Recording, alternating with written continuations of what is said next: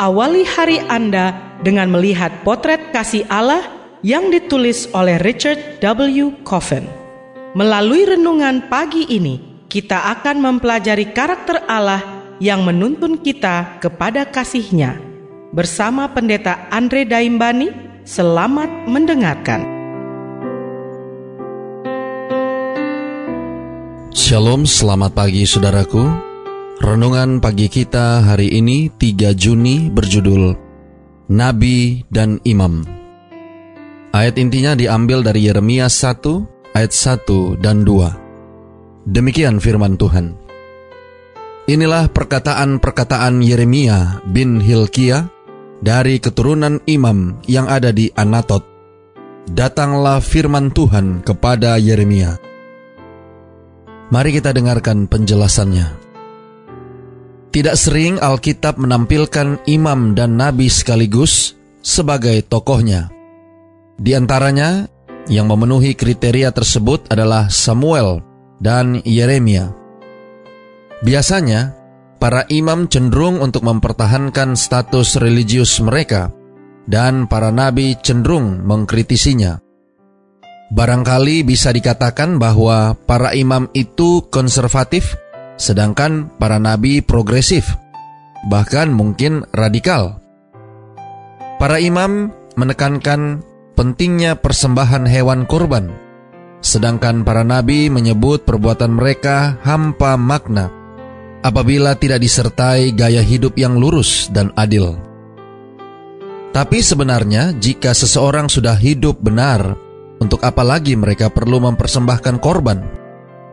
Di satu sisi, Fungsi imam yang utama adalah mewakili umat untuk menghampiri hadirat Allah. Melayani sebagai pengantara bagi umat sementara mereka mengatur darah korban. Beberapa ahli berpendapat bahwa para imam di kemudian hari pun berperan mendoakan jemaat sebagai fungsi pengantara juga.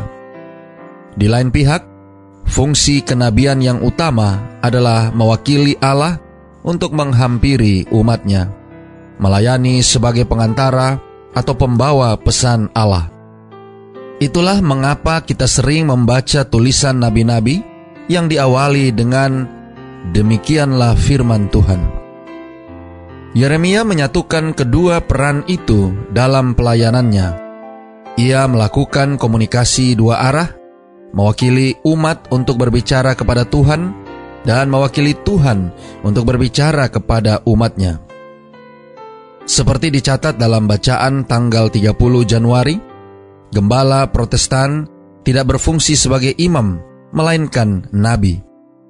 Tidak, mereka tidak berkeliling sambil meramalkan masa depan, tapi itu hanyalah salah satu makna kenabian. Kenabian dapat juga dan sering kali merujuk pada pesan-pesan dari Allah yang disampaikan melalui juru bicaranya. Para pengkhotbah mendekati umat sebagai wakil Allah dengan menyampaikan firman-Nya. Tentu saja di dalam gereja Katolik Roma, fungsi klerus sebagai seorang imam, para pria dan bukan wanita, dijalankan dengan mempersembahkan korban misa. Gereja-gereja Katolik berfungsi sebagai bait suci, di mana tubuh dan darah Yesus yang dianggap sudah bertransubstansi menjadi pusatnya. Tetapi di gereja-gereja Protestan tidak ada mezbah tempat mempersembahkan korban misa. Alkitablah yang menjadi pusat perhatian, sementara penginjil, baik pria maupun wanita, menerangkan dan menggunakan Alkitab di dalam khotbah mereka. Saudara-saudara yang kekasih di dalam Tuhan, Perbedaan peran imam dan nabi membuat pemahaman dan perilaku yang berbeda pula dalam menjalankan kebaktian. Doa kita hari ini, Bapa terima kasih. Melalui renungan pagi ini, kami boleh belajar tentang peran nabi dan imam di dalam Alkitab. Terima kasih melalui renungan pagi ini kami boleh dapat mengerti dan memahami bagaimana sesungguhnya imam maupun nabi di dalam pelayanan mereka. Tolong kami hari ini Bapa, Biarlah dengan kami memahami pelayanan yang dilakukan oleh para nabi dan imam di zaman Perjanjian Lama, akan boleh dapat menolong kami untuk terus melihat bagaimana Allah begitu mengasihi kami dengan memanggil para imam dan nabi dalam fungsi mereka masing-masing. Dan biarlah peran imam maupun nabi dapat terus kami rasakan di dalam kehidupan kami sampai saat ini. Terima kasih Bapa. Inilah doa dan permohonan kami kepadamu. Semoga Tuhan senantiasa memberkati kita sekalian sepanjang hari ini saat kita melakukan aktivitas kita masing-masing.